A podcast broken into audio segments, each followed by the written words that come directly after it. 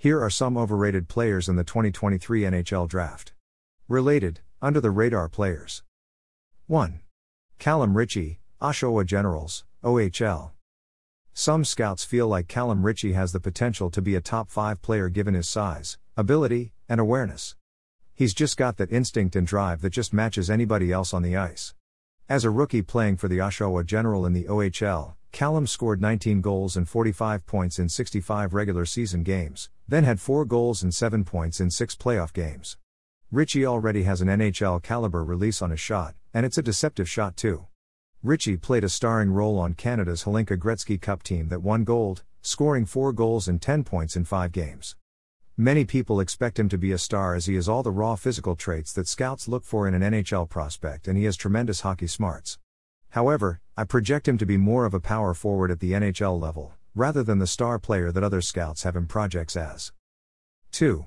Ryan Leonard, U.S. National U18 Team, USDP.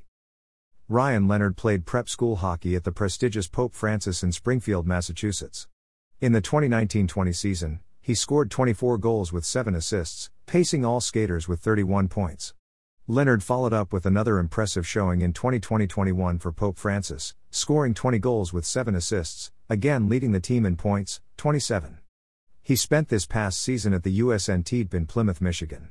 Leonard saw time between the U17 and U18 clubs, finding a home on the U18 club. Between the two, Leonard tallied a combined 26 goals and 17 assists for 43 points in 62 games.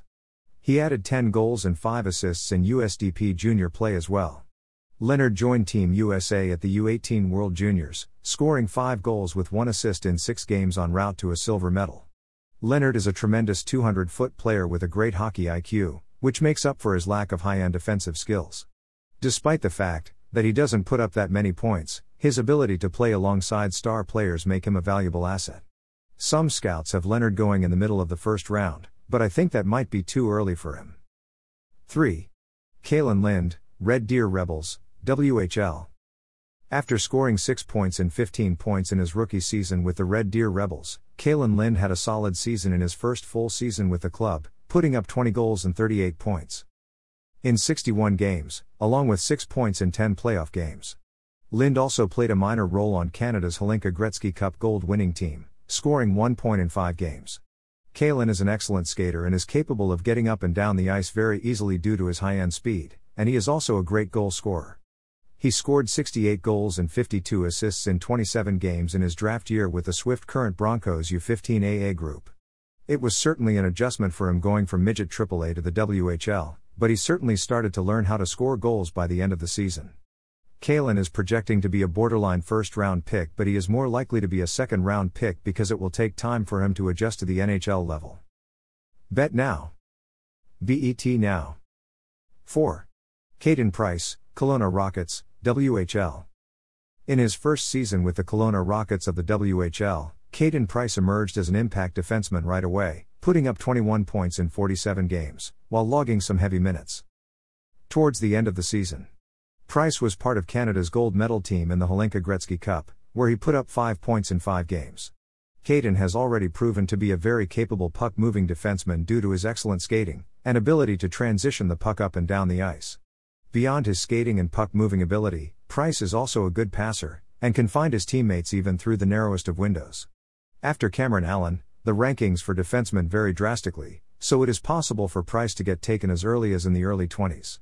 Despite his obvious offensive upside, Price needs to prove that he is reliable defensively as well, in order for him to be a top 4 defenseman in the NHL. For this reason, it would be a risk to draft him in the first round. 5. Hunter Brzustewicz, Kitchener, OHL. Hunter Brzustewicz is currently the top ranked U.S. born defenseman in the 2023 draft.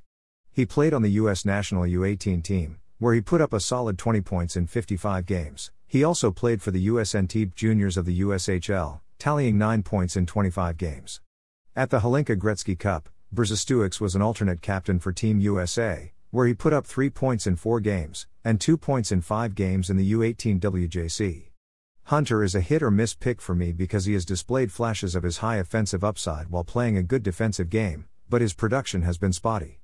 Hunter has all the tools to be an effective top 4, two way defenseman at the NHL level, but it will take some time as his offensive game is still pretty raw at this point in time. Brzustewicz will be playing for the Kitchener Rangers next season, where he looks to improve his skill set in hopes of becoming an effective two way defenseman. Scouts are divided on Brzustewicz, with some thinking he should have locked for the first round, while some see him as a raw talent, hence he should be a risky second round pick. 6. Samuel Urban, Team Slovakia U18, Slovakia U20. Samuel Urban was a standout for Slovakia at the Hlinka Gretzky Cup, where Slovakia ended up winning a silver in their loss to Canada. In the tournament, Urban had a 1 3 record with a 4.64 GAA and .889 SV percent, which is pretty good considering Slovakia was outplayed the majority of the tournament. Urban spent the majority of the season with MSK Puko U18, where he put up a 1.70 GAA and .947 SV percent in 21 games, which was tops for all goaltenders in the Slovakia U18 league. In addition, he also played 10 games in the U20 league for Slovakia U18, where he put up a 2.05 GAA and .928 SV percent. His .928 SV percent was the best amongst goalies in the U20 league. Although Urban is a pretty good goaltending prospect, he is yet to be tested against pro level competition, as the highest level he has played it was in Slovakia too, and did not far too well in that league. Many scouts are very high on the Slovakian goaltender and have him going in the third round, but I think that might be too early, as there are better options available at that point in the draft. Bet now. BET now.